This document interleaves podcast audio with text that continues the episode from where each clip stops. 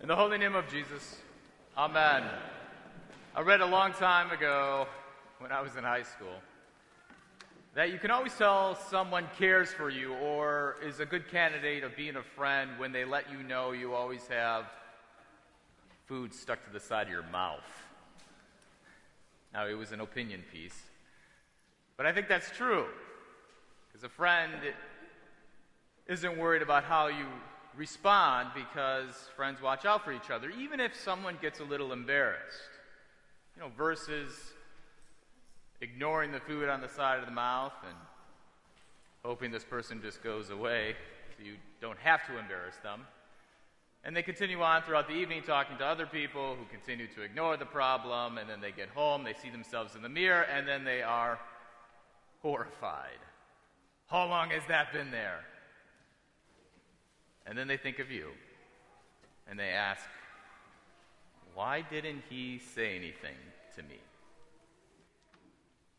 Ever since reading that editorial, I've always said, I'm going to tell people when they have food on the side of their mouth. Why? Because telling things plainly or speaking plainly actually helps. And Jesus today speaks very plainly to the disciples. Although it's not food stuck to the side of their mouth, rather it's abandonment, denial, and betrayal. See, Jesus speaks plainly when he says, Do you now believe? Behold, the hour is coming. Indeed, it has come. When you will be scattered, each to his own home, and you will leave me alone. The embarrassment of a little food on your mouth probably doesn't compare to this moment when the disciples realize they will abandon the one who loves them perfectly. See, even though Jesus cuts to the heart with his plain speaking, he does this precisely because he is a friend to them. Friends watch out for each other even if it hurts, because friends won't ignore problems. See, now contrast this with the disciples and what they say. When they say, Jesus knows all things and there's no one who needs to question him about what he's up to. Now, on the surface, that sounds great. However, when Jesus asks them, Do you now believe?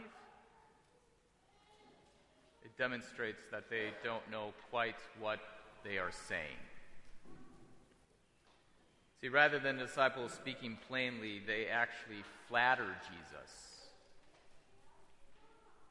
by saying the right answer without knowing what it means Sort of like a student who answers the teacher's question in a way he or she thinks the teacher wants rather than what they actually know. See, the contrast between speaking plainly as a friend and empty flattery can also be found in the story The Emperor's New Clothes.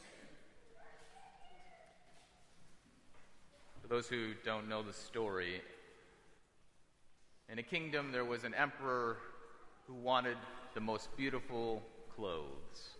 And two swindlers said that they could actually make him the most beautiful outfit ever. But there was a catch. Only those who were worthy of such beauty could actually see the clothes. To the rest of those who were unworthy, they would be invisible. Now, of course, they, the two swindlers are not making clothes. It just looks like they are. But people from the butler to the nobleman to the emperor himself are afraid to speak plainly to the two for fear of revealing their supposed unworthiness.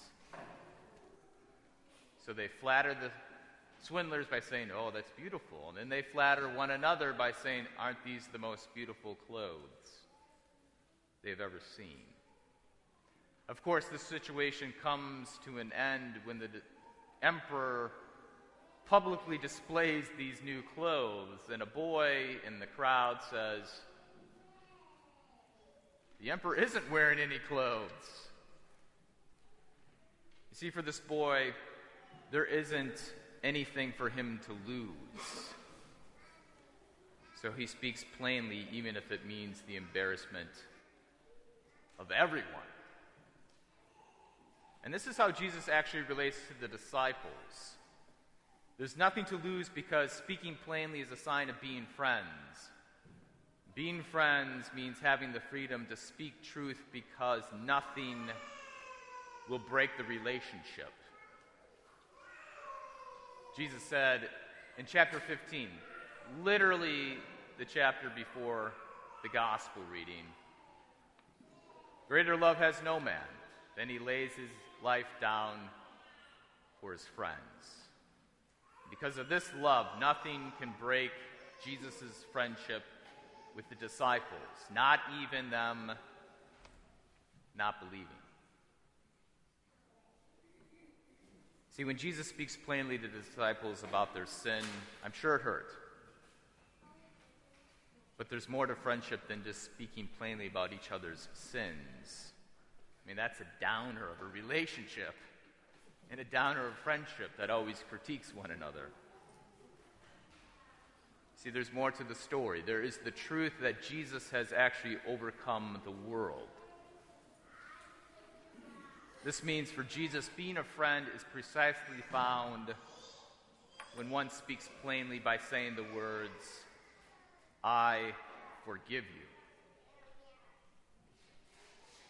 We actually see this in the gospel reading, though it is a little bit hard to see because when Jesus answers or asks the question, Do you now believe? he doesn't actually let the disciples answer it. Interestingly, this is actually the last, not only the last question asked by Jesus, but it's the last words spoken to the disciples as a whole before Jesus dies. See, at that moment, the honest answer of the disciples would have been, at best, we don't believe as well as we should, Lord. Or, I don't believe. But Jesus' response of, Take heart, I've overcome the world, shows that, that their disbelief isn't the full story. See, he overcomes the world when he takes away their sin, their disbelief, their embarrassment, and their abandonment, betrayal, denial, and he takes it to the cross. See, then the next time he actually speaks to the disciples as a whole, in the resurrection, the words are, Peace be with you, which is a sign of forgiveness from Jesus to the disciples. At that moment, the disciples, receiving the fullness of what it means to be a friend who speaks plainly, at that moment, they can actually answer the question Do you now believe with a very honest yes?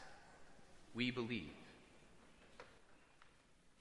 So, this way of being friends with each other, by speaking plainly, that finds itself ultimately in forgiveness, not only defines the relationship of Jesus to us, but it defines our relationship with one another. Jesus abiding and living through us speaks plainly by sharing each other's hurts, pains, and offenses. Because we're friends, and that's what friends do.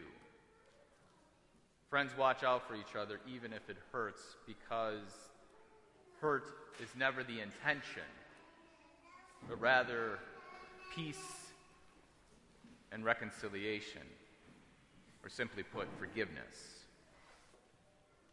Based on this, there's no need for empty flattery among friends because flattery ignores the problem. There's no need for empty flattery because there's nothing to lose, since our relationship here with one another is built upon Jesus. And that's an unbreakable bond. Because of this bond, then we freely forgive because Jesus has overcome the world.